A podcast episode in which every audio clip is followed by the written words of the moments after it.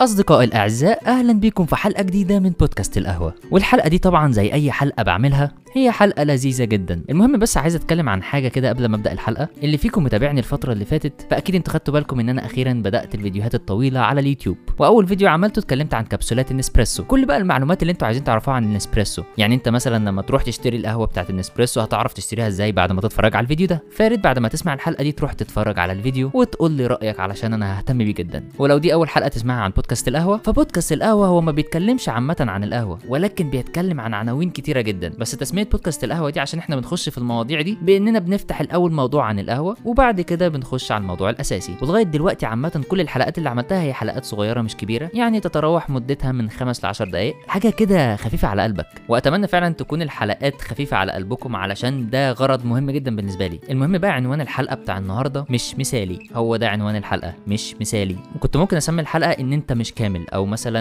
أنت مش كامل. بس كلمة أنت مش كامل دي بحس شوية كلمة يعني معناها ممكن مش ألطف حاجة وإحنا أكيد كلنا كويسين. بس محدش فينا مثالي في كل حاجة في الحياة لأن مفيش حد أحسن من حد بس كل واحد كويس في حاجة. المهم يعني الموضوع ده كله بيودينا إن إحنا محدش فينا مثالي. ودايما هتدور على الحاجة اللي تخليك أحسن أو إن أنت تحسن من نفسك. خلونا كده نخش في الموضوع واحدة واحدة. ونبتدي كده بعالم القهوة. أنا مثلا صانع محتوى عن القهوة. هل ده معناه إن أنا أجمد واحد في صناعة القهوة؟ أكيد لأ. أنا بقعد مع ناس كتيرة جدا وبتعلم منهم زي ما هم بيتعلموا مني. والناس اللي بتحب القهوة في مصر عامة أو في أي مكان عارفين إن إحنا كلنا بنكمل بعض. يعني مفيش حد عنده المعلومات كلها أكيد 100% صح. ولما حد بيلاقي عند حد معلومة ناقصة بيروح له ويكملها له. وإحنا كلنا بنكمل بعض. يعني أنا مثلا بحب أصنع محتوى عن القهوة. شخص تاني شاطر جدا في صناعة القهوة اللي هو يكون الباريستا. وشخص تالت كل هوايته في الحياة إنه يقف يعمل قهوة في البيت ويشربها ويتمزج كده وهو بيسمع مزيكا. المهم مفيش حد فينا غلط 100% أو صح 100% وساعات حتى بستغرب لما حد يقول معلومة غلط فحد تاني يخش يهاجمه ويتضايق جدا إن هو بيقول المعلومة الغلط. مع إن أنت بكل بساطة لو لقيت حد عارف معلومة غلط بتخش بكل هدوء تقول المعلومة الصح بتاعها وتتكلم معاه بكل هدوء. عادي جدا. ليه بقى؟ عشان أنت أكيد برضو عندك معلومات غلط وهو هيجي في يوم من الأيام يصححها لك. وكلنا مع بعض بنكمل ال cycle دي. ناس محترفين في صناعة القهوة وناس بتمرن وناس بتصنع محتوى وناس بتشتغل في المجال وال operation نفسه وناس بتشتغل في تحميص القهوة. المهم كلنا بنكمل صناعة القهوة ومحدش فينا بيعرف يعمل كل حاجة ومحدش فينا عنده خبرة 100% ودايما هيبقى عندك حاجة أنت عايز تكتسبها. فكلمة مش مثالي هنا مش معناها إن أنت شخص يعني عندك حاجة سيئة أو إن هي كلمة شتيمة مثلا. بس الحقيقة دي مجرد طبيعة الحياة اللي إحنا عايشينها. أو ده الشيء الطبيعي والصحي اللي إحنا لازم نعيش بيه. مش اللي هو حد مثلا يجي يقول لك إن أنت مثلا عندك مشكلة في كذا فتتضايق بقى وتقعد تكشر وتكرمش وشك وت... الموضوع أبسط من كده بكتير. زي بالظبط كده الناس اللي بتروح تعمل interview في الشغل ويجي لها rejection mail أو ال mail اللي هو اترفض فيه في الشغل. ففي ناس بشوفها في السوق بتستغرب جدا وبتتضايق اللي هو أصلا الشركة دي ما تستاهلنيش وكلام كتير بقى كبير جدا وبياخدوها على أعصابهم جدا. مع إنك لو رحت interview في شركة وما اتقبلتش ملهاش علاقة بإن أنت وحش أو إن حد بيهينك. أنت ممكن عملت interview وسط 100 واحد عمل ال interview ده وواحد بس اللي اتقبل. ممكن الشخص اللي اتقبل ده أحسن منك في حاجة عادية جدا. ممكن أحسن منك في خبرة مثلا. فهو أحسن منك في حاجة ممكن يكون أحسن منك في حاجة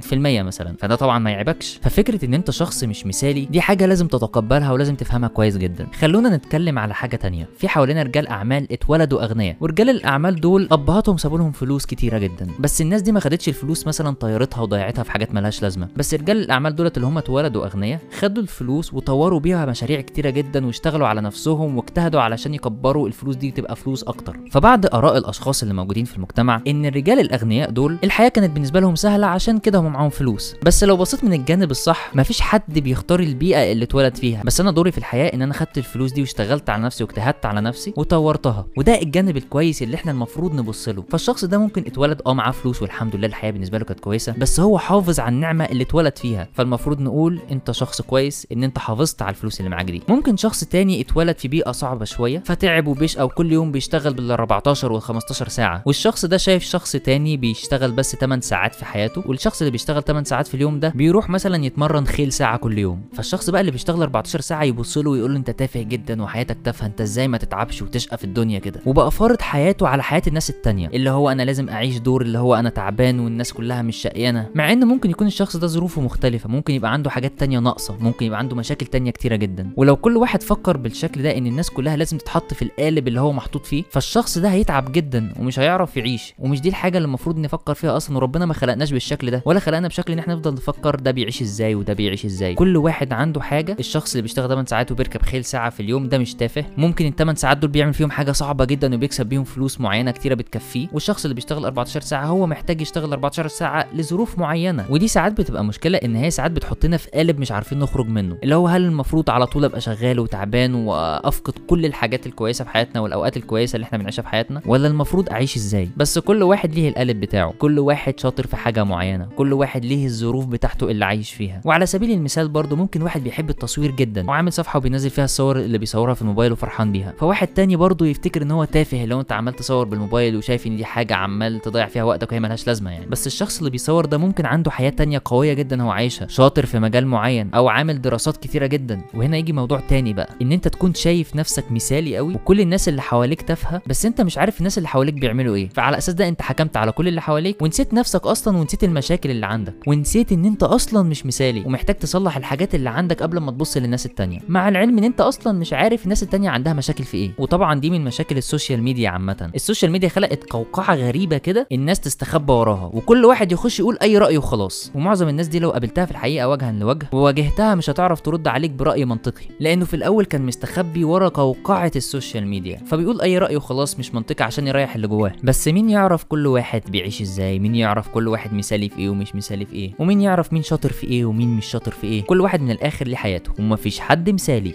ركز مع نفسك وما تركزش مع الناس وما تحكمش على الناس وأنت ما تعرفهمش شخصيا وكمان ما تعرفش هم حياتهم ماشية إزاي. ركز في مشاكلك وحسن من نفسك. وما تلومش حد على ظروف هو اتولد فيها لأن محدش بيختارها لما بيتولد. بس أنت لو حاسس إن أنت عندك حاجة مش عاجباك فكر إزاي تصلحها أنت من نفسك من غير ما تلوم الناس التانية. مفيش حد أعلى من حد. كلنا بني آدمين وكلنا بنختار الطريق اللي بنمشي فيه. وكل واحد بينجح في الحاجة بتاعته. وده أكيد توازن كوني إحنا لازم نتعايش بيه. ولازم نتقبل كل ده علشان نحس بالسلام النفسي جوانا. وما نفكرش كتير ونتشتت بقى عن حياتنا والحاجات المهمة اللي إحنا لازم نفكر فيها. لو عندك نصيحة عايز تقولها لحد ممكن تقولها له لمجرد إنك تفيده مش إن أنت تشوف نفسك عليه. حتى البني آدم اللي بيفيد اللي حواليه بيبقى حتى حاسس كده إن هو راضي عن نفسه. اصدقائي الاعزاء وكده نكون وصلنا لنهاية الحلقة من بودكاست القهوة. أتمنى أكون أفدتكم بأي حاجة بمعلومة بأي شيء يعني يفرحكم. وانتظروا حلقات تانية كتيرة جدا هتيجي في الطريق. وفي آخر الحلقة أحب أقول كل ما هو قهوة فهو جميل.